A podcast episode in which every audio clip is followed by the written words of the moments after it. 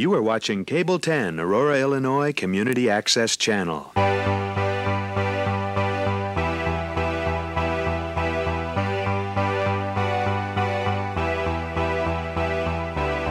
From the city of St. Louis, you're listening to the Don't Push Pause podcast with your hosts, Justin Johnson and Lindsay Reber.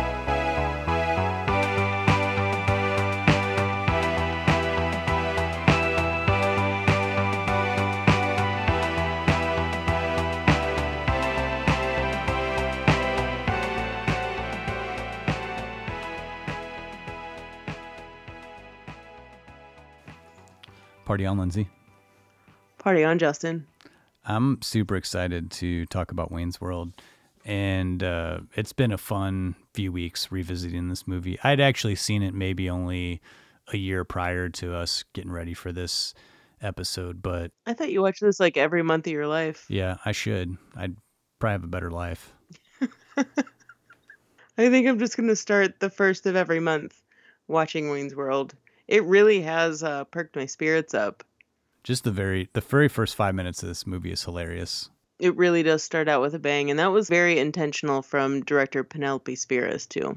Well, there's a lot to get into with Wayne's World. We're going to take you through the process of the Wayne Campbell character and how it developed into an SNL skit, and then how it became a, a two two man show, and then the success that was Wayne's World, the movie. Of course, we'll go behind the scenes a little bit of the production, talk about the type of comedy, what people love about it so much, the director that I already mentioned, um, of course, the music, jeez, the reception, sequel. We'll probably touch on those uh, numerous SNL movies, the hits and the misses. Of course, we love talking about the cast, so we will be hitting on the main players and uh, everybody, every supporting face in this movie, too. Yeah, a lot of uh, great comedic efforts in this movie. And for picks of the week, let's see, Justin, what did you go with this week? This was a tough one because there were so many. I had so many ideas of different movies to connect to Wayne's World, but I actually decided to go with uh, SNL connected cast members, and I chose uh, Airheads with uh, Adam Sandler, Steve Buscemi, and Brendan Fraser. And it has that musical connection too. It's like about music in the same sort of sense that Wayne's World is. Oh yeah, uh, I used to watch this movie a lot. I felt very close to the Adam Sandler character for some reason in this movie. I feel like that would be me in the movie. Yeah, he kind of makes this movie, I think. Yeah, that's kind of what I was going for. That like Yeah. if I were in the movie, it would yeah, I I would make it the best thing about it. That's what I was going for. What was your uh, pick of the week? Mine uh, was a movie that a lot of people I feel scoff at when you bring up, but upon a revisit, man, I watched this thing three times and I loved every second of it. And that was the next Saturday Night Live movie to come out after Wayne's World, 1993's Coneheads. You've got me real curious about this movie. I've actually never seen it, but I saw that it is on Netflix, so I might have to hit that up this week. I'd say it's another feel good type of positive movie. Well, of course, always we'll round things out with our Murray moment. But before we get into our first clip from Wayne's World, Lindsay, can you give us a brief lowdown on what this movie is about? Fine, I'll get it. Great. Do it. Cool. Fine. Just do it. Say it. Fine. I will then. Great. Cool. Are you ready? Yeah. Yeah, I'm ready. I'm, I'm just sitting here waiting for you. I'm already rolling, so. and end scene. Plugged into the local music scene, two metalheads, Wayne and Garth, uh, have been plugging away producing an entertainment public access show called Wayne's World. But when a flashy TV producer sees their show, he immediately wants to commercialize it, make Wayne and Garth sell out, take over, and make a schmoozy play for Wayne's girlfriend, who's a total mega babe with rock star potential. That was great. I tried to bring it all in there. because Cassandra's such a big part of the movie. You have to include her in the synopsis, you know? You totally do. Well, let's go to our first clip from Wayne's World. We'll come back. We'll get into this uh, fun filled movie. Sometimes I wish I could boldly go where no man's gone before. But I'll probably stay in Aurora. What are you thinking about? Cassandra. She's a fox. In France, she would be called La Renard, and she would be hunted with only her cunning to protect her. She's a babe. She's a robo babe. In Latin, she would be called Babia Majora.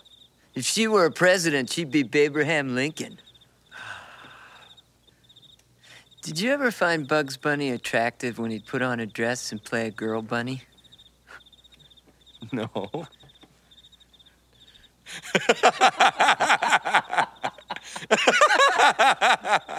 no. Neither did I. I was, I was just asking.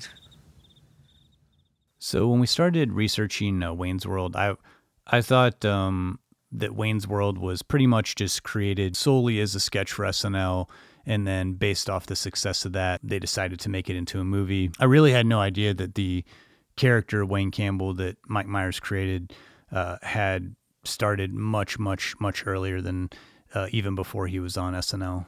Yeah, like so much earlier. Try talking about 11, 12 years old when he was living in Canada. So he was a metalhead teenager in the Toronto suburbs and grew up in a showbiz kind of family. And in a family where they stayed up, you know, late to watch SNL and SCTV, and his parents encouraged him to watch Peter Sellers movies. Like they they appreciated comedy in his household. So yeah, the character of Wayne Campbell did come from Little Mike Myers. He was in some television commercials around like ever since he was 12 years old, roundabout there. And just right after high school, he was accepted to the touring company of Second City Toronto. So that's just kind of crazy. Shortly after that, he moved to the UK, ended up being a founding member of the Comedy Store Players, which was another improv group out of London. And then in 86, he came back to Canada was doing the main stage of Second City Toronto, and Wayne became a character on the CBC Canadian Broadcasting Company TV uh, show called It's Only Rock and Roll, and it was called the Wayne's Power Minute. So in the mid 80s, another thing that Wayne was on was a city TV out of Canada called City Limits. He also appeared on Much Music, and I I knew Much Music because I was an MTV kid, and that's the Canadian MTV. So Wayne was actually out there. Wayne was in existence, but not you know on a mega stardom scale like he ended up being on Saturday Night Live. So around about 1988, Mike had just done the 15th anniversary show for Second City Toronto and comedians Dave Foley, Martin Short, and Pam Thomas all called up Lorne Michaels and said, hey man, you got to look at this Mike Myers kid. I think it's time to draft up another Second City person to join the cast of SNL. And that's what Lorne did. He called Mike, offered him a job to join the 88 89 cast. It was the 13th season of Saturday Night Live. And so Mike joined mid season. And just like that, his life kind of changed, but he did join a cast that was already, you know, they already had their groove going. So Mike was kind of the, you know, newbie. And even though he wasn't green to the showbiz industry, it certainly was, you know, a jarring thing to be kind of thrown into. There's a lot of things I, I don't know about behind the scenes of SNL, but they certainly encourage you the more characters and everything that you have creatively, like they want all of that. So you got to bring it out. And the more ideas that you have, characters that you have, I mean, half of them are going to get pitched out the window, probably more than half are going to get pitched out the window. But if you get a good one and you stick with it, it, it could turn into something massive. And that is kind of what happened with Wayne Campbell. So Mike's living in New York and discovers uh, the public access show called The Robin Byrd Show.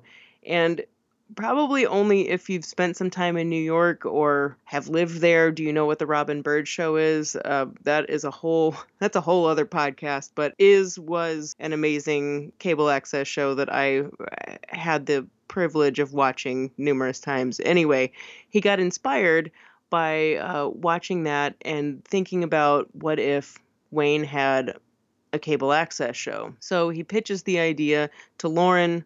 Lorne's on board with it, but says, okay, so this idea is too, you know, niche driven and you need to have a sidekick. So I get that, like, you're metalhead and you know you have this cable access show but we need a we need a foil we need somebody to help you out in this skit and this is where Dana Carvey comes in. Now, Dana had joined the cast back in 86. So he was a seasoned guy. People knew who he was. He was easily a bigger star than Mike Myers. But Mike indeed asked him to basically be a sidekick. And the only guidance he really gave him was saying, okay, so Garth worships Wayne. That's about it. And in some ways, that seems pretty freeing. I'm sure that there's a lot more behind this that would be impossible for us to know unless we were actually in the writer's room to know how all of this got sorted out. But Dana certainly had some creative freedom with the character of Garth. Like, Garth was based upon his brother. Like, the way he talks, this nerdy kind of fix it guy. But a lot of what made up Garth strictly, totally came from Dana. And one thing that Lorne Michaels always encouraged them to do was to kind of have this not necessarily push and pull, but kind of competing for airtime. And that creates comedy. That kind of chaos helps create the comedy that happens um, on every episode of Wayne's World that was in SNL and um, certainly in the movie, definitely carried over into the movie. Now, without going totally into just talking about Wayne's World sketches. There were 19 episodes, not counting ones in much, much later seasons that ran from 89 to 94. And when you put it in in the idea of thinking that's really only like four and a half seasons, it's still hell of a lot of episodes for a recurring character, especially on SNL when sometimes those recurring characters don't last that long. And when it came to the movie, it really only took Mike Myers going to Lorne Michaels and saying, so I think we should do a Wayne's World movie. And Lorne Michaels just said yes. And once it was decided that uh, the Wayne's World movie was a go, there was the next task of deciding who would direct such a movie. They wanted somebody who was familiar with the genre music that Wayne and Garth listened to, like a hip director. And Lorne Michaels had a longtime friend and associate in Penelope Spheeris, and she was given the shot at directing Wayne's World. Penelope Spheeris had directed a three part documentary entitled The Decline of Western Civilization, Parts 1, 2, and 3. The films covered different moments in time in the Los Angeles youth and music scene. The first uh, taking place in the early 80s, it covered the punk scene. The second Decline film took place in the mid and late 80s and it covered the burgeoning heavy metal scene in Los Angeles. The last uh, Decline film was much more serious. It covered uh, homelessness of youth and gutter punk kids living in Los Angeles in the late 90s. But uh, in between the first two Decline of Western Civilizations, she did do uh, several independent and somewhat studio finance features with Suburbia, which is a very grim uh, tale of uh, disenfranchised punk youth, followed by The Boys Next Door, which was another very grim tale of two young and handsome serial killers on the run. And she followed that up with a much more humorous tone, though bleak at times and silly uh, dudes. In my mind, it was you know she was a bold choice because she had done some very very grim and, and bleak movies to you know tackle something so silly and goofy like Wayne's World. But she was actually like a really fantastic choice and she was definitely a director who gave a lot of input and some some of the humor that is in Wayne's World came from ideas you know that she incorporated and helped uh, Mike Myers with. Certainly, one aspect that she brought to it was a sense of realness and legitimacy. Not that Mike Myers and Dana Carvey didn't know like the metal scene, but she really knew it. She lived it. She was it. So bringing her to this movie in some ways grounded the film and made it to where it's still going to be silly and goofy, but it wasn't going to lose any audience. It was still going to encompass the people that love this particular style of music or just music in general. It's a non alienating type of feel.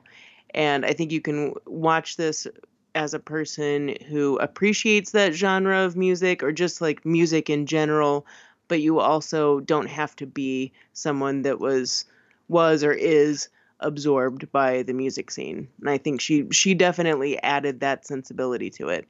Yeah, and there's certainly some of her touches in Wayne's World like the use of somewhat fantasy sequences but not just outright fantasy, you know, like the Foxy Lady sequence uh, where Dana yeah. Carvey's like sort of miming the words. And then, as well as some of the dark sort of undertones, like the Ed O'Neill character, these moments that they, they are funny, but there's like a very, very dark tone to it. Um, there is, yeah. And, you know, she handles that stuff really, really well.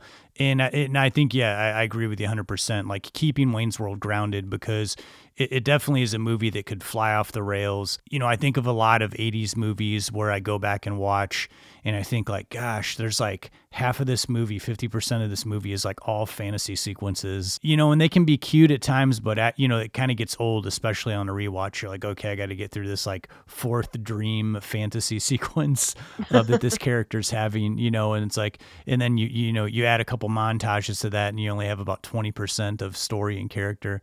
Um, so I think it was like a wise choice to find somebody who really wasn't an all out comedy director, someone who had done more gritty, realistic stuff, but also someone who could help somebody like Mike Myers say, hey, that's funny, or hey, this is working, because he had really only done uh, short comedy sketch stuff. He hadn't really been in the world of feature films early on in his life. You know, he had done, few, like you said, a few commercials and stuff like that, but he hadn't been, you know, did a 30 day shoot, 40 day shoot, being on the movie set.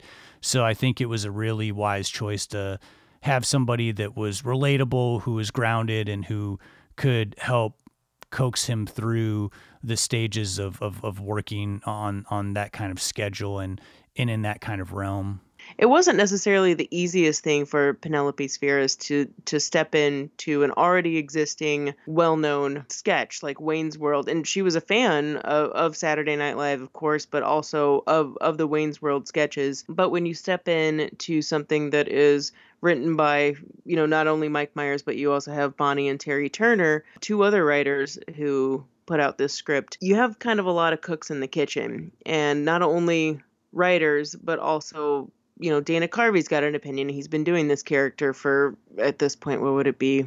You know, three years. And to be the director directing them, and there's a lot of um, ideas that needed to be sorted out. So, one of the ways she chose to deal with having so many cooks in the kitchen was to actually shoot some scenes four different ways. It, her way mike's way dana's way the writer's way or you know two or three of those incarnations. And then when she would get in the editing room or when it came for editing time she had options to choose from. In some ways that can seem maddening i i think but it also depends on how your brain works. And if Lorne Michaels wanted her to do this film because he knew that she could be quick, decisive, and knew exactly what she wanted. And just from seeing interviews with the woman, she's very confident and not in an arrogant way. Like she's not just going to go ahead with something because it's her way or the highway. She's going to go with what she feels is best for the situation. And so I feel that if she wanted to go in doing that and allowed that to happen, that that was the best way to keep everybody happy at the time and then also knowing at the end of the day she's the one that's going to have final say pretty much over everything yeah, I think she had a great uh, way of thinking when she, uh, Dana Carvey, would keep pitching her ideas, and she'd say, "If you can do it funnier in under ten seconds, we can put it in the movie." You know, and that was like her way of, "I'll let you do what you want, but we we can't like dick around with this all day long." You know, you just gotta like do it funny and do it quickly, and we'll probably put it in the movie if it works. And probably the biggest evidence of this is uh, from our first clip where uh, Mike and Dana are sitting on top of the car. And when you hear Mike Myers' laughter after Dana Carvey asks him the question about Bugs Bunny, they are both so slap happy, and Mike Myers' reaction is just totally natural. And that's, you know, Penelope Spheeris said, "Hey, let's you know let's keep that in the movie." That was that was great. She kind of just let that play out, even though they were tired and it wasn't really something that was meant to be in the movie. It's great because the way it's framed, it frames them as like these two. You really see them as like two best buds. I like that uh, they go back to that same setup whenever Garth is really upset with Wayne, and they kind of have it out. Yeah, um, I do like that it that that little moment where they're on a car kind of like bookends their friendship a little bit. That is one thing that becomes very obvious on a rewatch of Wayne's World is sure there's a lot of humor and funny bits in this, but the friendship between Wayne and Garth, I mean, is really endearing. And sure we have some goofiness and some cartoony type moments, not literal cartoons, but just, you know, comical moments. It comes down to a story about friendship. And whether that is articulated through the idea of breaking from the storyline to do a Laverne and Shirley you know, montage of Wayne and Garth doing the opening credits of, of Laverne and Shirley, or it's done in another way, just showing their bonding or showing them getting in a fight and making up. And this movie really is about friendship. And I don't think that I ever realized the heart that's really behind the the whole thing, the whole story when I was watching this, you know, when I was 15. I also never realized how much I love Garth. Um, you know, I know this is Yeah. like Wayne's movie and it's Wayne's World and it's his TV show, but I just can't picture this movie existing without Garth. And Garth, to me, he gets he gets the best scenes and the best laughs. You know what's funny, Justin? One thing I learned about this was not that there is competition necessarily, but Mike was one of the primary writers in this, and Dana noticed he was getting written out of some scenes that he was in previously or his ideas weren't being included.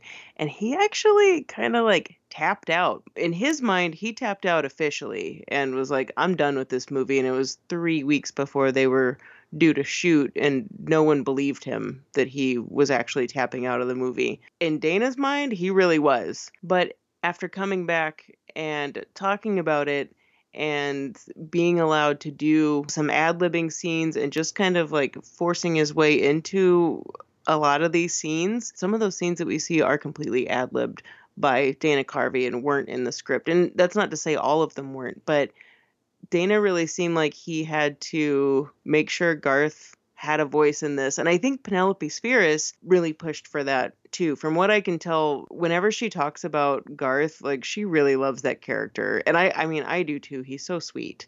Um, and he always messes up but he's he always says the wrong thing in a situation and I don't know. I identify with Garth in a lot of ways.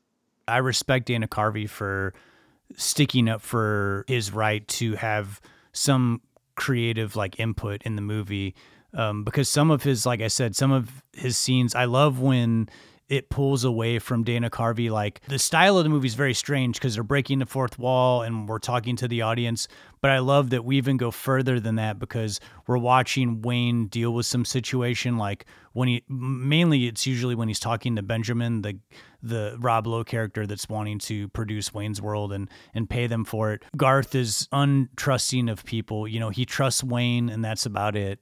And you know, he has his lo- own alone time where he's like going through the apartment and the camera leaves Wayne and we're just now following Garth and he's talking to us. And it's to me it's it gives the the movie a little bit uh, like a second layer you know this whole other idea of like a character who's supposed to be kind of goofy and naive but at the same time he's also like really really smart. Um, and i think the movie you know they do a good balance of that of of showing that you know he can be socially awkward and and say the wrong thing but then later you know he can do Yeah. all these different like technical audio visual uh gy- you know gymnastics to to help you know save the day Yeah, he's actually a genius in a lot of ways. The stepping out of the straightforward narrative but still following the story is is one of my favorite aspects uh, of Wayne's World and I know that breaking the fourth wall you and I Justin sometimes we can be on board with that and then when we're not we'll be like that ruined the entire movie. I can't even handle that it was even included in it, but not in Wayne's World. And the same thing could be said for anything um, that they do as far as parody goes. The whole absurd scene of the product placement. It's friggin' hilarious. And it is so clearly, I mean, doing a shtick, but and it's not necessarily set up like a like a sketch or something or something that's just inserted, but it is breaking that fourth wall when it's directly addressing the audience in this way to kind of satirize how we do commercialize and have all of these pop culture references. Um, I, I love that aspect of Wayne's World. I think it's it's something that, if done incorrectly, could ruin something, but not in this case. It's very intelligently and sarcastically done. I think that's why it works. when they do the parodies and these sort of satirical moments where they don't do it to death you know they don't do it like hey, we're going to do this until it's funny because we've done it so many times it's like they're sprinkled throughout the movie so you know this is a style this is the universe in which we're living in here, you know, expect it. You know, we could do a Laverne and Shirley parody, the Terminator 2 parody, but they're not going to do like an entire scene. It's like quick little moments and then a clever way to jump out of it. Like they're doing the whole Laverne and Shirley intro and then they're like what are we doing we've got passes we've got backstage passes to alice cooper you know and then they like they like jump out of the the parody thing and i t- to me that's like a clever Yeah. way to do it not just do a parody because we can do a do a parody you know and um you know and it's appropriate if you're doing a movie like scary movie or something like that but for this type of movie i think that they do it just enough to where it plays well, but uh, again, like I said, a, a clever way to segue out of those so it's just not this like hard cut or that you know you're just like okay this movie's just so random. You know i mean it it does have a, a beginning middle and end and and things are somewhat cohesive And also, as far as the satirical kind of aspect of this movie, I mean, the whole idea of this uh, male camaraderie and kind of lightweight metalheads, it's done with such love. the the the joke the uh, joke that comes up a couple times the friend that keeps saying i love you man no like i love you man and then by the end that joke has a finally has a payoff where it again is directly addressing the camera saying i love you too man. And i've come to understand that two men can have platonic love. You know like these you you spend the entire movie we have these like little things that we don't necessarily they're funny right. but there is an eventual payoff for pretty much everything except that hand that that that uh, robotic hand that Garth for some reason hits with a hammer we don't really know why. There is a story behind that. I can save that for later but there really aren't too many moments that um, come up that don't have a payoff. Yeah, and even the uh, ending, I, w- I, I was trying to remember how I felt about the ending, and on the rewatch, because it, it is a bizarre thing to have like these alternate endings. Um, I think the only movie I can think of that has done this other than Clue, the movie, where they have like three different endings played one on top of the other. I really like that. You know, I mean, it's it's a funny way to end it, and it's they do it just enough. They don't drag it out for very long. It's pretty satisfying. the first thing I think of is Clue too. And with Clue, while they're all very entertaining, it does they go on for for a second. For, and for- yes, yeah. Yeah, they go on for quite a while, and it almost feels like the end of Wayne's World, like they happen too quickly. But that's also the comedic speed, pretty much of of the whole movie. I don't really feel like it drags too much. If anything, it is this nice balance between having a narrative of a story that we care about. We actually care what happens to Wayne and Garth and to Wayne's World, the show, and Cassandra um you know we care about everything that's happening in this but at the same time there's also this other constant current of chaos underneath everything that everything could just change at a moment's notice. And yeah like some of the i mean the things that we've been bringing up obviously show that the, these little chaotic elements that can get inserted into it but at the same time we still have um, a very straightforward story that's that's happening the whole time. The script is smart in a lot of ways in that you know it is a very simple story but there the story that is there isn't just there to facilitate the jokes you know it's a- they a they spend point. they spend a little bit of time like just the whole idea of them moving their cable access television show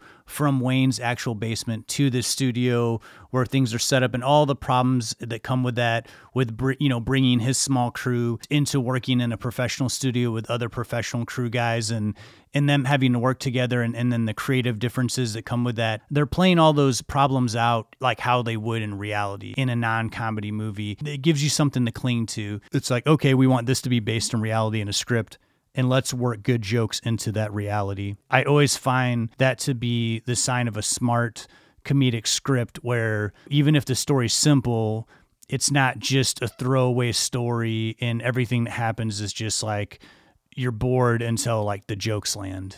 it doesn't really happen in Wayne's World. And in some ways, it feels like that could almost be like a departure from what we think would normally happen in a comedy like this. But if there's one thing that Lorne Michaels is kind of known for in comedy is doing what you don't expect or the thing that when you you think it's going to go here but it's going to take you over here and i think having a comedy like this with all of these i don't even just want to say jokes but with all these like setups happening and a story that is completely propelling through it it is kind of part of that entire idea of departing from um, what you expect a normal you know teen comedy Yeah. uh, to do a safe teen comedy too wouldn't you say that i mean this is pg-13 but man it is a fairly clean movie Yeah, I mean, I think it could pass as a PG, especially for today's Yeah. standards. But I also think too, uh, you know, just finally, you know, we should move on to the to the next clip. But finally, watching this movie in a 2020 lens, it plays really well. You know, there's nothing really here that is kind of obscene or offensive by today's standards, and it's still it's it's funny without you know going for low blows. And yeah, like you said, it's a very clean comedy. I feel like you could watch this with the whole family and, and enjoy it. But I think that there's plenty here for for kids and adults alike. yeah surprisingly the only thing that comes up that could be remotely offensive wayne actually calls himself out in a in a silent awkward way um, and it's when he meets cassandra for the first time after her first show i'm not going to bring it up you just just watch the movie let's go to the next clip All right, we'll be right back. Tell me, when that first show is over, will you still love me when I'm an incredibly humongoid giant star? Yeah, Will you still love me when I'm in my hanging out with Ravi Shankar phase? yeah, Will you still love me when I'm in my carbohydrate sequin jumpsuit, young girls in white cotton panties, waking up in a pool of your own vomit, bloated, purple, dead on a toilet phase? yeah. Okay, party, bonus. Yeah. Oh, hi, Anthony. Who's Anthony? Who's Anthony? My drummer. Okay. Uh, as always, uh, our favorite things to talk about in this podcast is the cast, and Wayne's World is no uh, different. Such a great ensemble cast uh, and, and a great comedic cast to boot. we already kind of touched on mike myers and dana carvey but man you know who who owes so much to this movie are the two other like main main stars that being rob lowe and tia carrere who play uh, benjamin oliver the jerk tv producer and cassandra the mega babe who wayne falls in love with I get why Wayne is so uh, obsessed with her. You know, she's just like the perfect equal parts badass talent.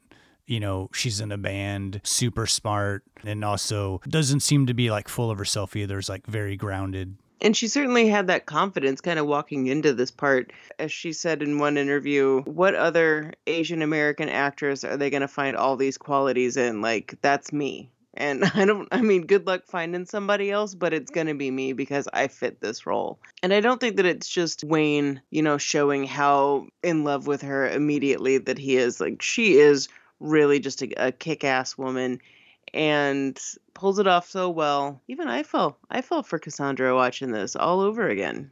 Not that not that she hasn't ha- had a great career, but you know, you would ex- be expecting her to show up in like so many big movies, and and she did for like one or two years. You know, she was in True Lies, but then she oh, yeah, she's of the bad person, right? In True Lies. Yeah, but then like, but then kind of like you know the rest of the '90s, you didn't really see her too much. And um, I, I listened to a recent interview. She was on the podcast I listened to, and she was saying how she took what she could get, you know, and and she definitely felt like Wayne's World catapulted her into like a couple of really big movies.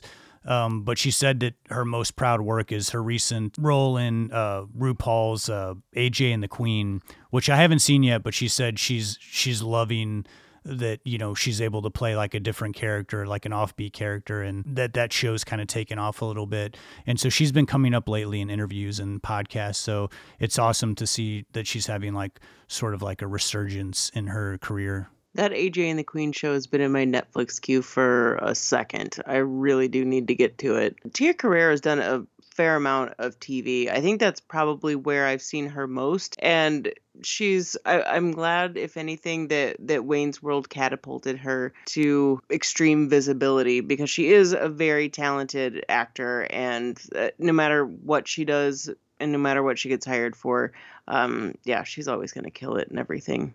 You know who else owes a lot to Wayne's World is Rob Lowe because this kind of came at a low point in his career after a little scandal you might have heard about in his life. So he hosted SNL and Lorne Michaels, it just kind of came to him that, you know, this guy's a solid actor, he's a hunk, he's very good at comedy, and could pull his weight hosting SNL. And so he contacted Penelope Spheeris and said, you know, who's going to be perfect for this jerk of a role who can pull off comedy and being a total dick? Rob Lowe. Man, he is so perfect in this movie. And I'm most familiar with him now through Parks and Rec, which I love. I hadn't really thought about Wayne's World and made the connection, even because it had been in a while since I'd seen Wayne's World. And as soon as he came on the screen in Wayne's World, I was just like, oh God, this, yeah, this is like a segue into his character from Parks and Rec. This is like where that comedy bit started. Even some of his like cadence and his, his pauses are, are very evident early on of his comedic timing. He'll even straight up say that he owes his career in comedy to Lorne Michaels and Mike Myers. And he is really good at it too. I mean, he's a great actor in in a lot of ways. Uh, but to pull off comedy didn't seem like it was something that came naturally to him, or maybe just something that he didn't realize that he could do until until his turn on SNL and Wayne's World. And man, it, it weirds me out how he's not aging. He's aging backwards. He, he's really one of the lucky people on the planet who just appears to be getting more handsome as they get older. He also seems like he really needs to dress in drag to me. He looks like he would make a very hot woman. I don't know. I, even from Wayne's World to today, he is aging backwards. I don't know what it is. Rob Lowe, please contact us. Let us know what your secret yeah. is. Uh, we've also got one of our favorite character actors who's been in many, many movies that we've talked about here on the podcast, and that's uh, none other than Brian Doyle Murray. You gotta love little Brian Murray. Whenever he pops up in anything, he's always gonna be great. And not just in a movie with his brother, he's certainly been in his fair share, usually playing a dick sometimes, um, or just kind of sarcastic. I love that in Wayne's World, he's kind of dopey and clueless. He doesn't really play like the normal jerk that he does. Like there's a hint of that, but he's pretty that's Rob Lowe's area in this movie. He's kind of clueless, but in a, you know, he's not stupid. He's the butt of the jokes versus in other movies he's kind of the he's the bully, but they don't Yes. And also him just doing the rap is like the it's so cringy, but like it cracks me up every time. And Brian's been a longtime friend, of course, of Lorne Michaels and Saturday Night Live. He's Second City player, SNL cast member, and writer. So obviously, it seems more like with a Saturday Night Live movie, if you're going to write a part, you're probably going to go, you know, who could pull this off? Brian Doyle Murray. And he does expertly. I think uh, uh someone who doesn't get all the credit they deserve for Wayne's World, who he has like a really large amount of screen time, is uh, uh, Kurt Fuller, you know, who we we love in Ghostbusters too. But he's actually the character who has like the biggest character arc in, in all of the whole movie. yeah, he does. He certainly does.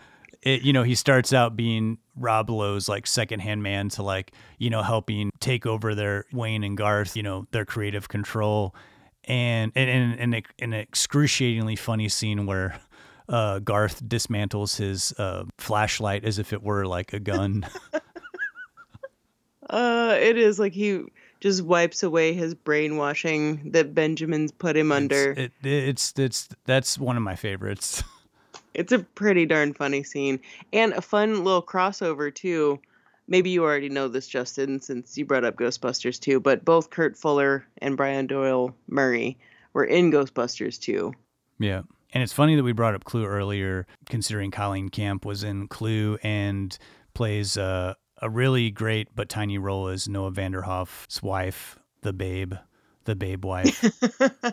yeah, that part where Michael DeLuise just says your wife's a total babe it's so it's like a record scratch moment that could go really south but because brian is such a kind of just oh all right thanks you're right and colleen camp's reaction is out of such shock but she loves it. Just her reaction is amazing. When him saying uh do i scare you? and she's like no and he's like do you want me to?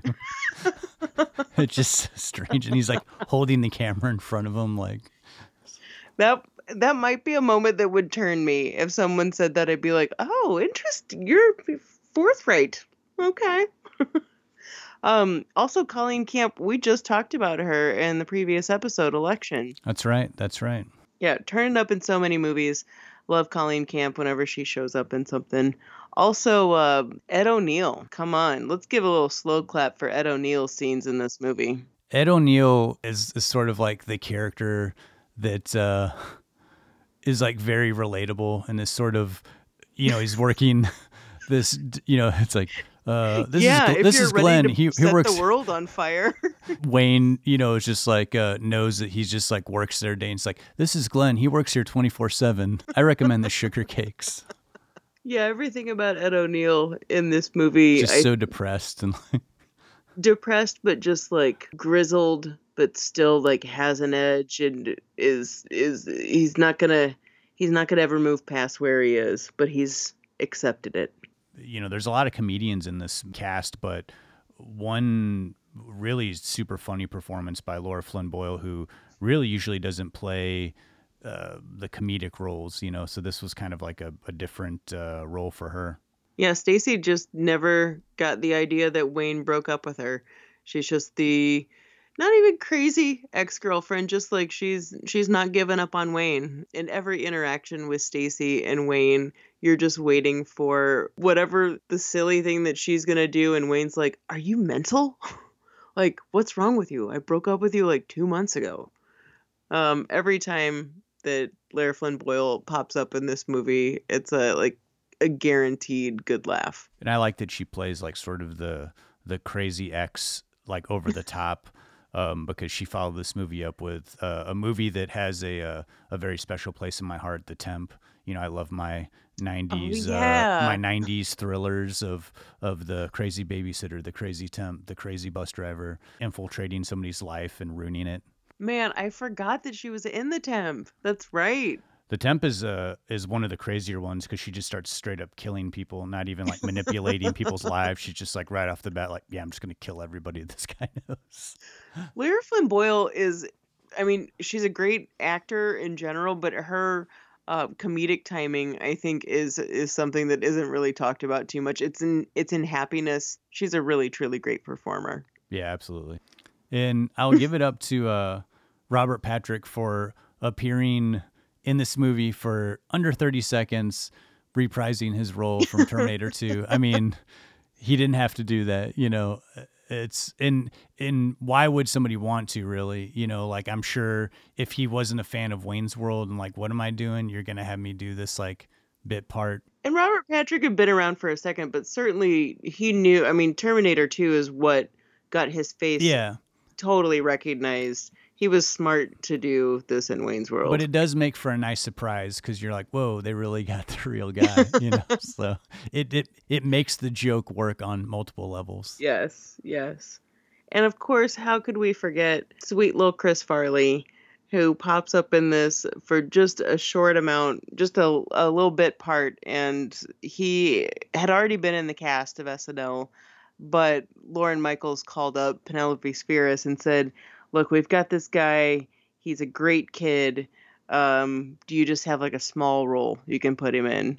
And that's how Chris Farley ended up in Wayne's World. So cute. In a tiny role by Ione Skye as well, playing uh, Rob Lowe's girlfriend in the beginning, who introduces him to Wayne's World. She's always been one of those actors where even if they're on screen for just just a tiny moment, they just Yeah. seem so real. She just has a way to emit that so easily, even in such a tiny role where she's just talking about uh, the show and like, oh, this is hilarious. You've, you've never seen these guys, and it sucks you into the movie immediately and into you know Rob Lowe's idea of like, oh, okay, this is interesting, this is different, and great way, great way to intro the movie. it was very smart to do that because you're you're right. There's something about Ione Skye that draws you right in, And since that is the first thing that we see, we're set up with the movie with what we know that's familiar, and that is Wayne's basement. We know that from watching SNL, and then we immediately see this woman that we can't help but look at, and she's like, just her presence brings us in, and she thinks this show is cool. Of course, it's like immediately engaging. It just the film grabs you right at the very beginning. So slow clap for Ione Skye on that one too one one more um, engaging woman. How could we leave out uh, Dream Woman, played by Donna Dixon? I don't know if Donna Dixon was at the time if people would have been able to pick her out of a lineup. I mean, she was a model, and she's she's been Dan Aykroyd's wife for many many a year. Um, but I loved her in Spies Like Us. Think what you will of that movie, but Donna Dixon being the dream woman in Wayne's World, it makes sense to me because she kind of is a dream woman. Yeah. And I will think what I will about spies like us. I'm not going to comment. yeah. I won't either. I own it, so that's all I'm going to Yeah. say. Well, no, and this being a music, a very music heavy movie, it only makes sense that they would have real life musicians in the movie. And I think used really well, probably, and I, I've said this like 10 times now in this episode, like the funniest scene or the funniest moment, which just now is making me realize how many freaking funny moments and scenes are in this movie. It's just almost nonstop.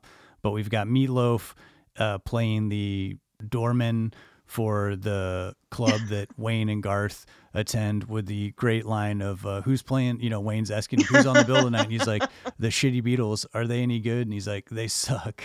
Then it's not just a clever name. And uh, of course, Alice Cooper appearing as himself where they get backstage. But some of the best humor comes uh, in the backstage hangout with Alice Cooper, where Wayne and Garth are just so excited and they think, you know, this guy's the biggest partier on the planet. And he's like this very soft spoken, intelligent, like calm, demeanored while everyone's hanging out and they're talking about, you know, they just played a show in Milwaukee and they're talking about the origins of Milwaukee. And I just, it, it makes for such a great scene and, and goes back to what you're saying earlier with Lorne Michaels' idea of taking something that you think's going to happen like in your mind you're like oh they're going to party all night with Alice Cooper and that's the whole setup for this and then it just Mhm. like goes in the complete opposite direction but is even funnier than anything that you know could have happened if if it was a big hotel party scene which you know we've already seen a million times in movies Yeah, exactly. Well, of course, we have to talk about the music. Bringing up Meatloaf and Alice Cooper, this movie is so music heavy and music centered, pretty much responsible for the resurgence and popularity of Bohemian Rhapsody by Queen. Yeah, and I'll I'll admit this movie came out when I was 14 years old, and I had never heard Bohemian Rhapsody or knew what that was, that it was a Queen song or anything, till I saw Wayne's World, and immediately had to track down like what what is this song like? You know, like it had just came out. Of course, my mom's like, yeah, that song's was around when I was a teenager. Um, but it, it's interesting, you know, because it, it brought that song to a whole new generation, like Stand By Me did with Benny King's title track and Roy Orbison's uh, Pretty Woman. I also think that Monster did that with Journey's Don't Stop Believing. No one listened to that song until Monster came out. You really, Or- uh, you're, re- you're really fighting for that theory. I really am. Or The Sopranos. It was either one. It was around the same time. Whatever. yes, I will go to my grave fighting for that one. All right, all right. And of course, you know, we've got, like I talked about earlier, Foxy Lady, the Jimi Hendrix song, um, played to perfection with uh, Garth. And all of the music that Cassandra Tia Carrere does, who, you know, she supplies her own vocals and and those songs are fantastic and redundant to say, but like of course, you know, if you if you have a band playing in the movie, you want the music to be really good and catchy and, and something that's gonna be interesting, that's gonna draw the audience in. You know, we've talked about it with that thing you do and with Lady Ladies and Gentlemen, the Fabulous Stains, but you hear Tia Carrere play and you're like, oh man, this band is awesome. And then later on, when they do their live set for for Mr. Big, when Wayne's trying to help her like make it big to get over the next hump of stardom, it's just such a great song. My favorite musical moment in Wayne's World is is perfect for the moment for capturing the feeling for everything and comedy is both times that Dreamweavers used in it um, when when Wayne sees Cassandra playing, and it's Cassandra's band playing, right? And she's rocking, and it's amazing. And Wayne's just basically seeing hearts in his eyes, and Dreamweaver starts playing It just starts with these- drowning out her song. with these like little starbursts happening around her. It's so perfect. And also a little Penelope Spheeris crossover where she said she originally did the music video for that song. I don't think it's the one that's used, but she was originally involved in that. That's pretty wild. It is. What a crossover. And of course, Dreamweaver, Gary Wright, that song always rules. And whether it's the music or the comedy or the performances, there's something in this movie that is for everyone. And it's certainly when the film was released, even test audiences freaked out over it. And I don't think that anyone, including Lorne Michaels, Mike Myers, anyone thought that the reception was going to be just as big as it was. Yeah, this was just a smash hit. I mean, not not a sleeper success, like out of the gate smash hit. Teens, adults alike, people going to see this movie multiple times in the theater. It garnering not only um, some critical acclaim and, and tons of money at the box office, but also incorporating vernacular into pop culture with excellent and shuh, you know, and, and just things that felt real to Wayne's universe and um, somehow worked in our in our universe as well. Excuse me? I think you're totally right about that. Baking powder? Did you say five thousand dollars? As if. And one thing that Penelope Spheeris brought up in talking about the success of this movie is that it should be said that it already had kind of a built in audience. Like, people love Wayne's World on SNL. Uh, like I said before, the skit had been running for over four years. So they were going to have teenagers going to see this movie, but then they were going to have their siblings, and then their parents are going to be curious, and then pretty much everyone's talking about this and saying catchphrases from the movie. You couldn't help but want to know what all the hype was about.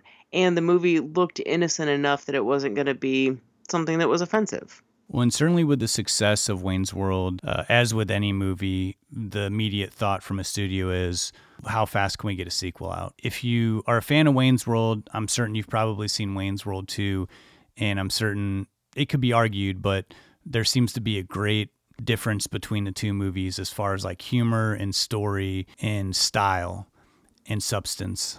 A lot of things. A lot of things are different, I guess.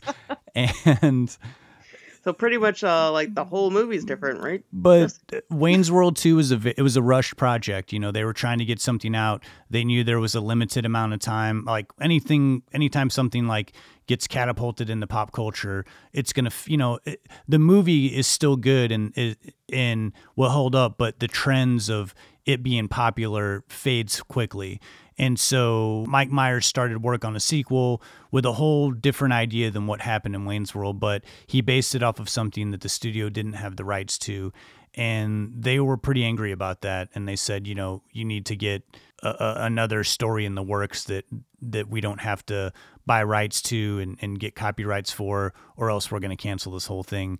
And so the Wayne's World 2 script was kind of cranked out pretty fast. There also was the lack of Penelope Spheeris in the picture. She and Mike Myers didn't really gel too well in the first movie. They just Mike Myers, you know, has been known to be sort of a uh, I don't I don't I don't know if uh, you would say the word micromanager, but he he's very like creative control and his way first and then he'll take a few ideas, but um, they didn't they didn't really work too well and so there's a claim from her that you know he would convince the studio to use a different director. And I think that really hurt Wayne's World too. I think that she brought a lot of the style and coolness to the original Wayne's World.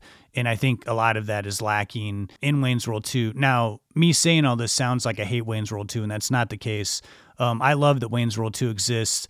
Um, I love that there's another movie where I get to watch these characters coexist that's longer than a, you know, six or seven minute SNL sketch. Sure. Yes. You're completely right. I love that Mike Myers was forced to do a rewrite on this, that Sherry Lansing basically said, I'm going to have you castrated if you don't fix fix your idea that we don't own anyway because the, I think the original idea had something to do with Wayne and Garth forming their own country that was off the coast or something of of the US. Like I don't know. It was just a little too fantastical and not to say I mean there's a lot of fantasy elements in Wayne's World of course, but however this idea came up of the point being Wayne and Garth putting on a festival, yeah, that makes complete sense. That it exists based on a complete fantasy and a dream you know, that's some willing suspension of disbelief. But that is the whole idea of Wayne's World in, in a lot of ways. So I really enjoy Wayne's World 2. I like the first one better, but I'm certainly happy that the sequel exists the way it is. And I do think Wayne's World 2 plays better now than it did when it came out.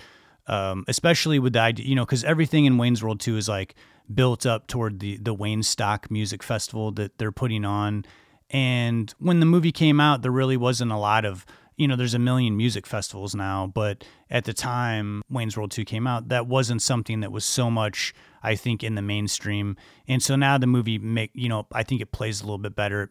You know, the the reference is stronger because you know, you're like, oh yeah, naturally they're going to do a music festival. There's like a music festival in every city now. That's like a major festival.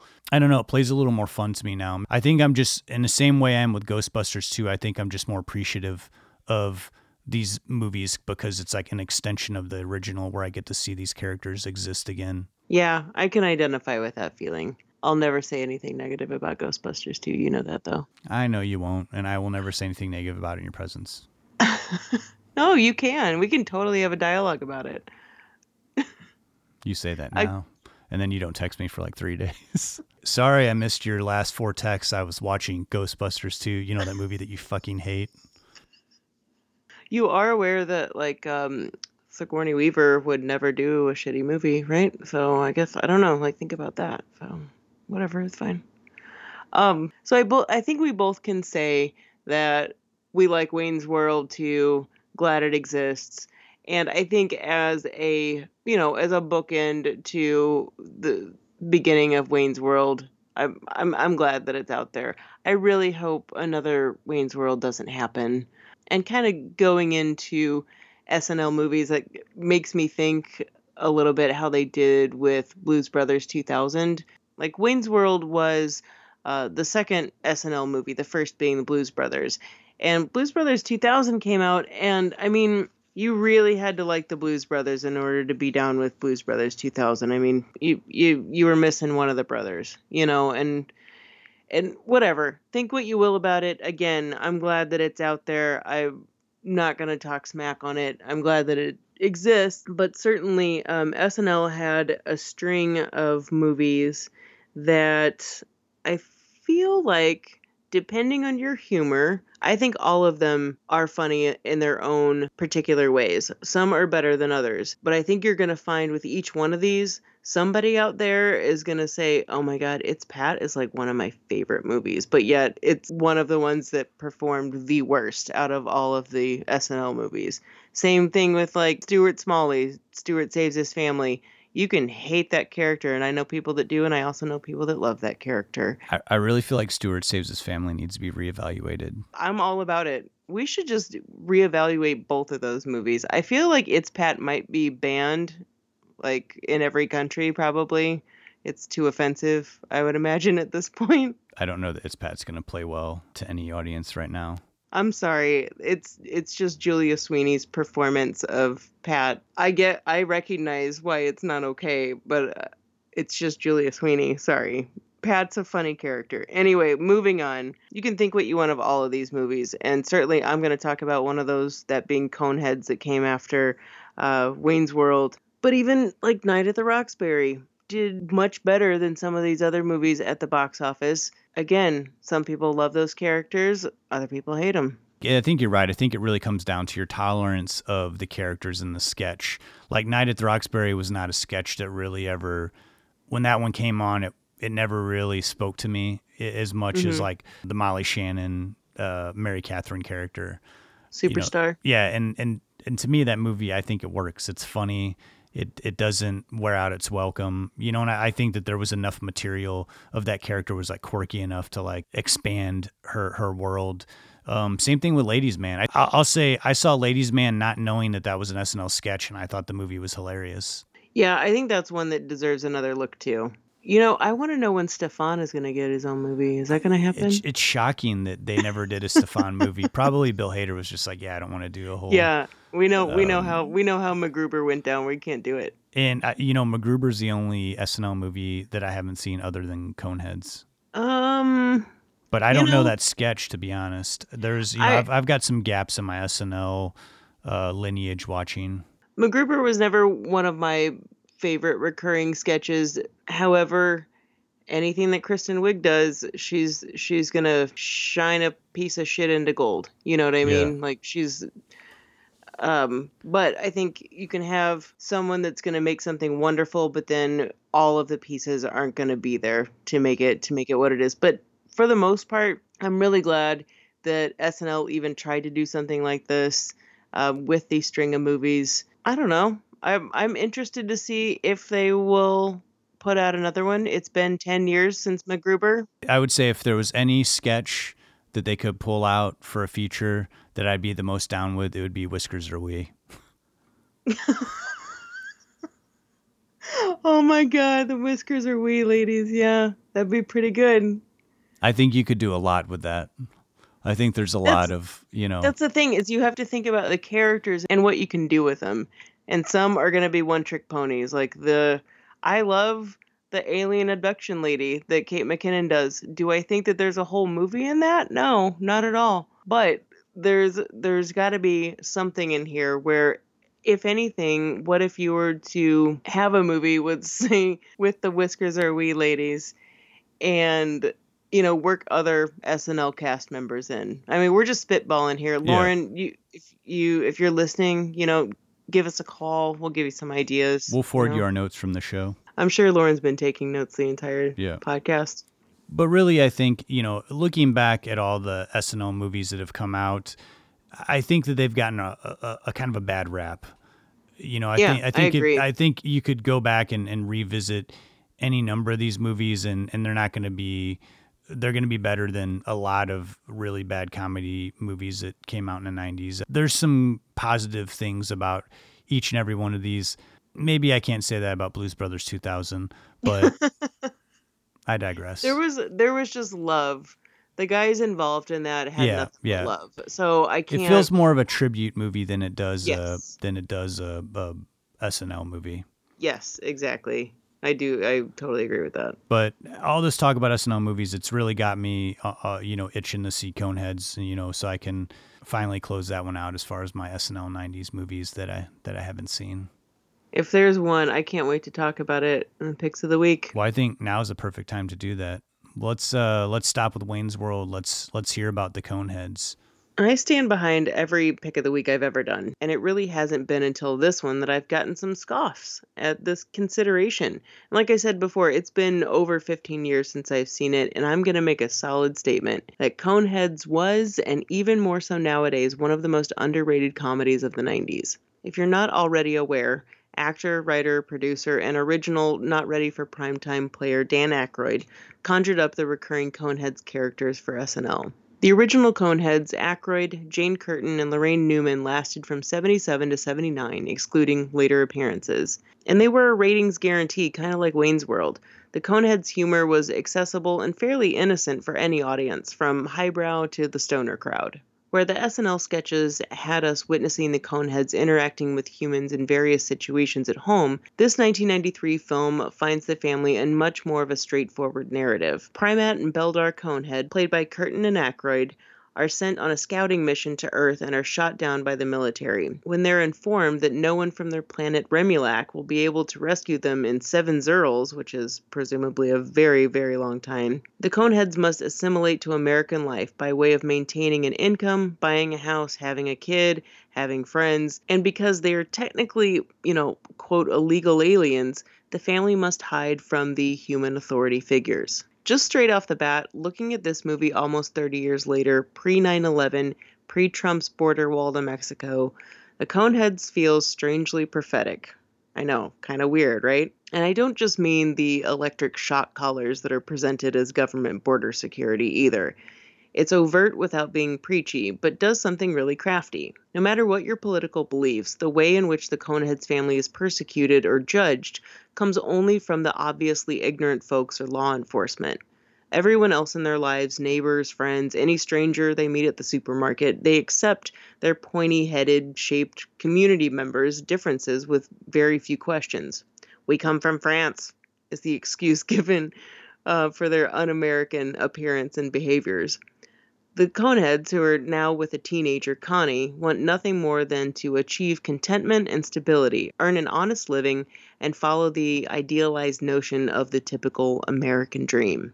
They're called illegal aliens by law enforcement when they are just straight up aliens from another planet. Since we see their forwardness and honesty in their living style, it's nearly impossible to feel anything but love for this family, especially when they have law enforcement breathing down their necks again after a few years of blending in. I can't help but feel love for this movie, whether because of their needless, unwanted persecution or the heart of the film best articulated during the montage of Connie Conehead's childhood over the song Kodachrome by Paul Simon, also another longtime friend of SNL. Aykroyd and Curtin are at the tip top of their game as Beldar and Prymaat. Certainly, no one else could have had their commitment to making these characters so believable and lovable. And though Laraine Newman had to be recast as their daughter Connie, due to, you know, her looking like an adult more than a teenager, Michelle Burke gives a very sweet, perfect all American interpretation of the character, though Newman does later make an appearance as the family's aunt. And she's not the only comedian to pop up in this movie. Co starring roles go to Chris Farley, David Spade, Michael McKean, Dave Thomas, and a whole litany of other comedians Adam Sandler, Phil Hartman, Sinbad, Jan Hooks.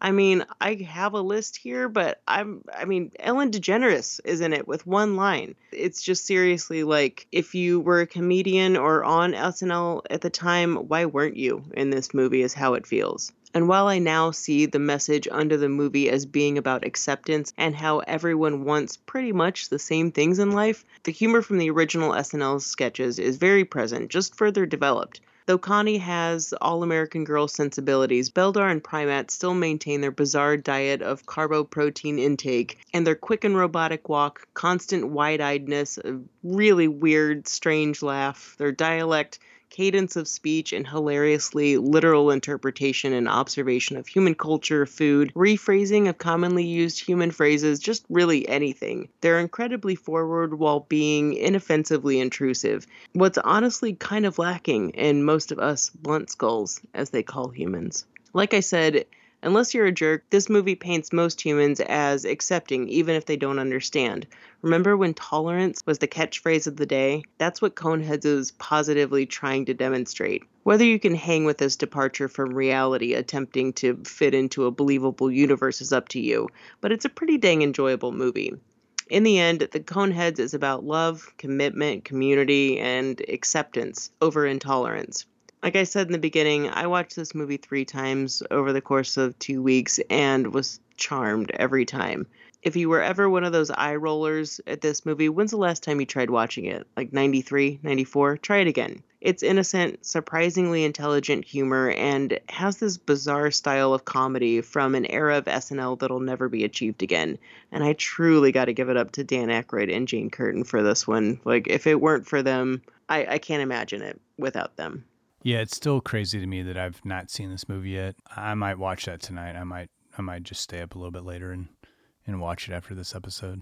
The other thing about it is the humor is so quick. It's it's very I don't know if it's just the way that Beldar and Prymaat talk that it's very quick, but the cuts are very quick, but it doesn't feel rushed at all. It just feels like a very quickly paced movie, which I think you need for something like this.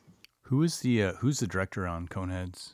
Uh, Steve Barron. You remember him from when he did Teenage Mutant Ninja Turtles? Oh, yes, I do. Yeah, he directed this one. All right.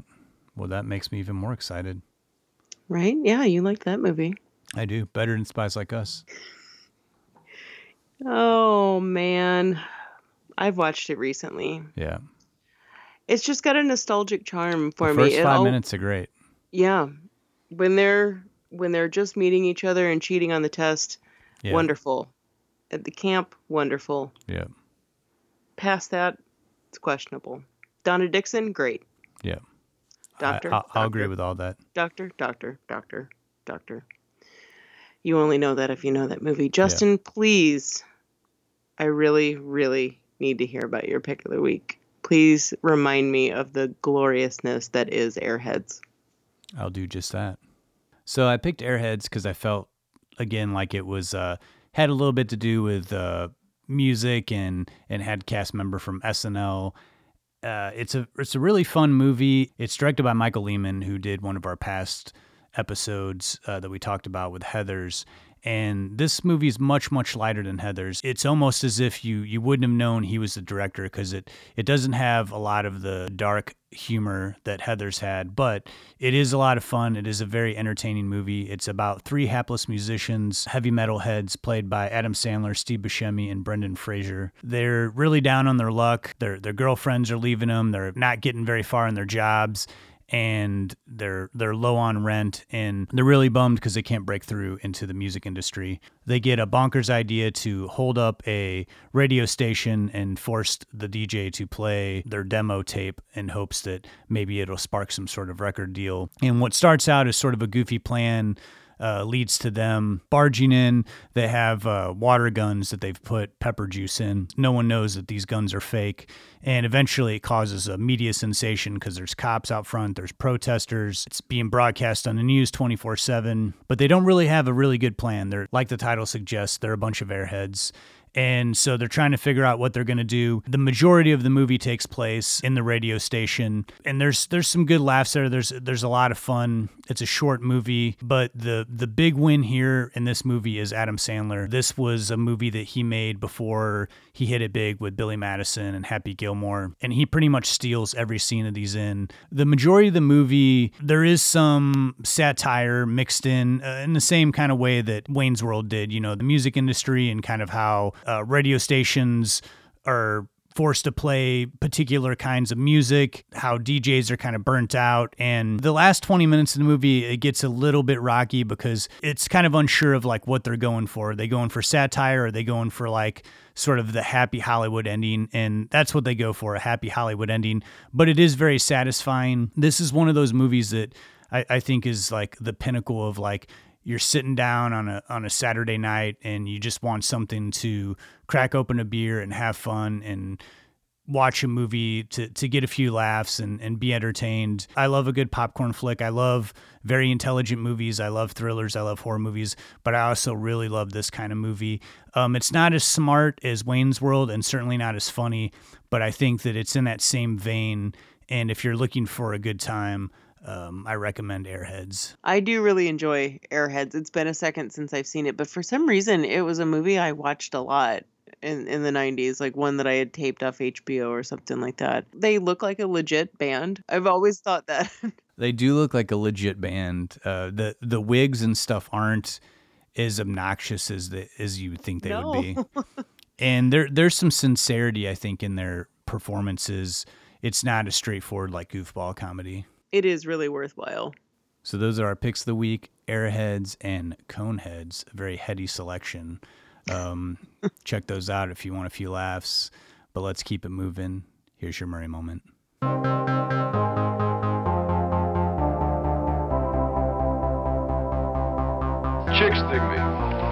Because I rarely wear underwear, and when I do, it's usually something unusual. I think I need a root canal. I'm sure I need a long, slow root canal. You're gonna come and shake my monkey tree again? Oh, what does that old queen know? She didn't even show. Hmm, hey, this is so scrumptious. Is this hand shucked? The flowing robes, the grace, all striking.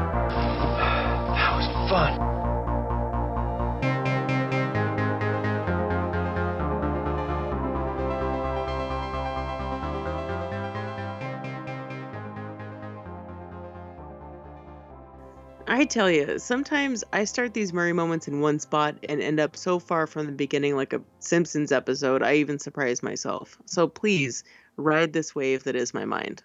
SNL's created some legendary duos over its 45 years of existence.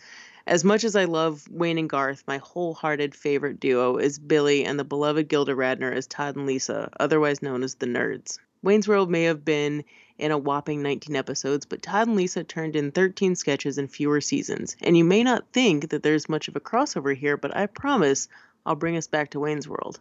If you're not familiar with the nerd sketches, Todd LaBonta and Lisa Loopner were a lovable little nerdy couple, enjoying each other's company, having fun, and occasionally being a little risque. I played a nerd, Billy said in the book Life from New York by James Andrew Miller and Tom Shales. Gilda played a nerd, and I was going after her personally, whatever it was. I made her laugh. Even nerds had stupid humor. Billy and Gilda were a legendarily on and off, secret, not so secret couple in real life. Whether they were on or off during that week of rehearsals, as a viewer, you saw the magic that would happen between the two. Todd and Lisa became a medium for Gilda and Billy to work something through on television, said Rosie Shuster, a writer on SNL who did all of the Todd and Lisa sketches. You could probably track what was going on by seeing how they related to each other on the air. And in the same Life from New York book, which is a Bible to me, Billy talks about the magic that was created in those nerd sketches and how it served Gilda perfectly because as Lisa Loopner, she could get away with laughing inside her character. She was a fantastic laugher, Billy said. I never enjoyed making anyone laugh more than her. Never. Over the years, he's mentioned this a few times. And you could think that a newer SNL generation might not have ever known Gilda professionally, but when Mike Myers was 10, he became enthralled with Gilda on the set of a four day shoot of a Canadian commercial they did together. I thought she was awesome, funny, cool, and beautiful. I cried on the last day of the commercial because I had fallen so in love with her, Mike said of the experience. A fact which he was ruthlessly teased about by his brothers, especially after they saw Gilda on some no name show at the time called Saturday Night Live. Mike was captivated by her on screen, and in seeing her on TV, turned to the rest of the people in the room and said, Someday I'll be on this show. And everyone just laughed at him because, you know, that thought's pretty ludicrous. Obviously, that came true. In January, February of 89, Mike Myers joined the cast of Saturday Night Live, and it was in May of the same year when Gilda broke the hearts of so many. Personally, me, Lindsay, I remember exactly where I was when I found out Gilda passed away, and as a fan, how it made me feel, and I didn't even know her. Ovarian cancer is a real bitch. My blood ran cold, Mike said of the Saturday he heard about Gilda, the day he was due to go live later that night. And that evening, SNL was hosted by a longtime friend of the show, Steve Martin. And in the opening monologue, and I ask you to look up this video, you can see the pain that Steve's holding back as he pays tribute to Gilda with a sketch they did in 78 called Dancing in the Dark. If you know it, you know it. It's only dancing, no words, and it's glorious comedy. I know I took us down a dark path you probably weren't expecting, but here's where I steer us back around to something Todd and Lisa related, to Wayne's World, to that same episode in 1978 with Steve and Gilda dancing. Now, Todd and Lisa had their fair share of catchphrases, from noogies to band aids for mosquito bites to something being so funny I forgot to laugh. Todd and Lisa popularized some seriously memorable vernacular. Obviously, the same can be said for Wayne's World. But guess what? From what I can surmise, the first recorded sarcastic usage of the phrase not was not from Wayne's World.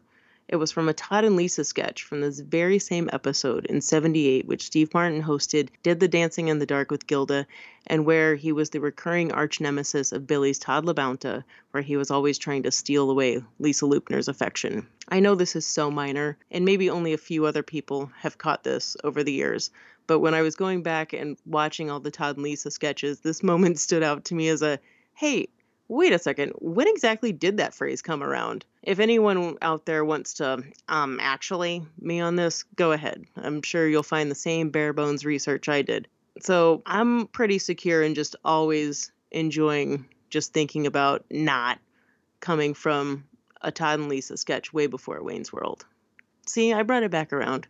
You look hard enough, you can find all the connections between people throughout the years on Saturday Night Live. This avenue of Billy Murray and Mike Myers' appreciation for funny woman and heartbreaker Gilda Radner was how I chose to do this one. Ask me another day and maybe I'll give you another Murray moment. But this this one just ended up being more fun. Um, actually, I think uh, I like that little factoid. Yeah, it was uh it was pretty funny and I thought that I was really reaching when I when I heard that, and then I was like, meh, whatever. I'm this is what I'm doing right now. I'm researching, and there's I I found like three other people that that noticed this, um, but at least I'm not alone. I totally thought it was from Wayne's World. And you know what? Maybe it maybe it is, but it's it it came before Wayne's World. Whether it was Todd and Lisa that originated it, it was certainly the first thing where I can see it uh, used in comedy, especially on television. And is it a coincidence that it's both Saturday Night Live? I don't know. I kind of think not. I uh, I like that. Thanks for that Murray moment. Of course.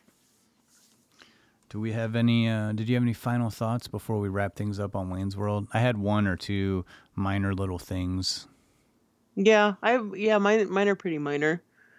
I mean, I can. Do you want me to go ahead because I'm the woman, or do you want to go ahead with this? I, You know. I mean, I wasn't even going to suggest that, but I mean, go ahead, go for it, Uh, madam. I really only had um like two little things to bring up, which are the same idea, and that was two scenes in which Mike Myers was not a fan.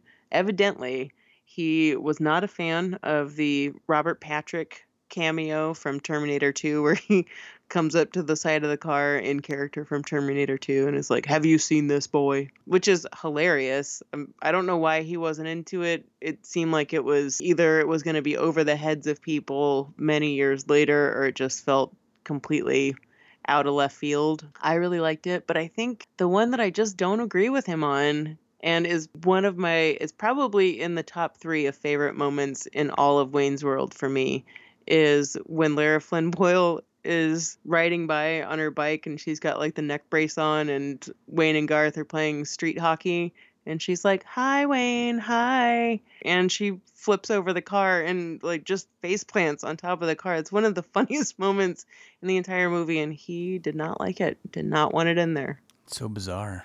If anybody ever wants to brighten my day, just go ahead and send me that video and it'll guarantee will will perk up my day.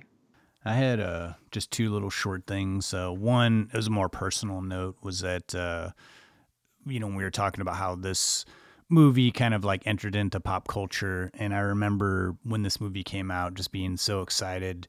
I, I think I went and saw it two or three times in the theater, and one of the times I saw it, uh, I saw it at the mall, and then when I was in the mall, they had a Suncoast video there, which I wish still existed. Um, maybe there's one or two around somewhere, but they certainly don't exist in St. Louis anymore. But in a Suncoast video, I was able to buy a Wayne's World hat as well as the Monster Squad on VHS. It was an exciting day at the mall. Oh my god, the same time. Whoa. That's pretty, awesome. Pretty wild.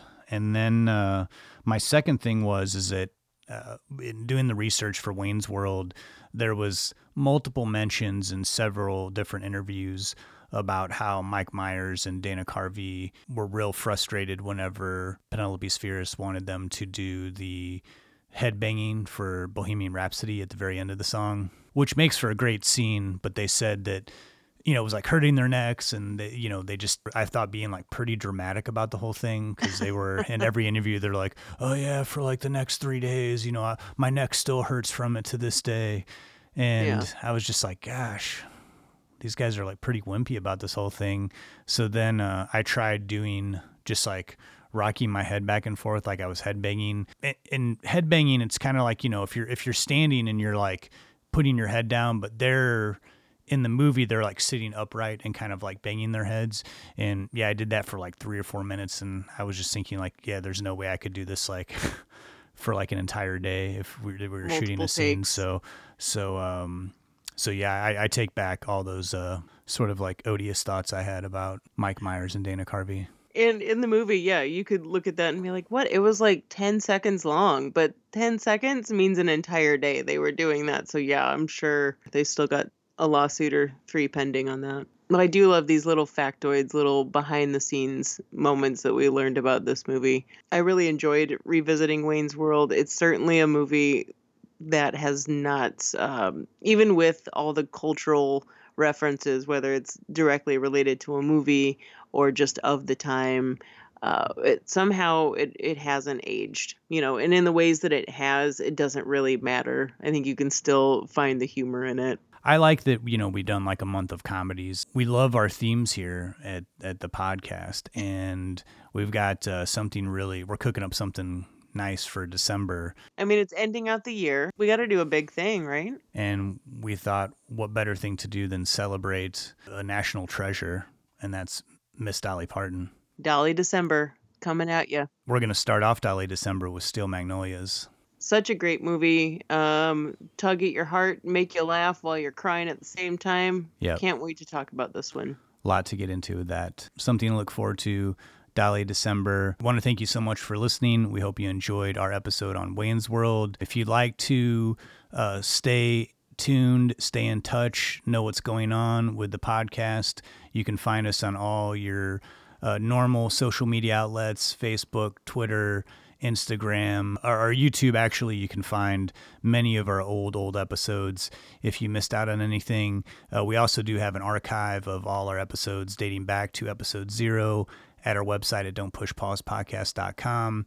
There you can also find our merch store where all the money that we make on merch go, goes toward helping us make a bigger and better podcast for our listeners' ears. So please do buy something from us. We totally appreciate it. Uh, if you'd like to contact us, uh, just tell us how you're doing. Tell us what movies you're watching. Let us know if you liked an episode and why. You can reach us at Don't Push Pause Podcast at gmail.com. Until next time, I'm Justin Johnson. And I'm Lindsay Reber. Thanks so much for listening. Party on, guys. Party on.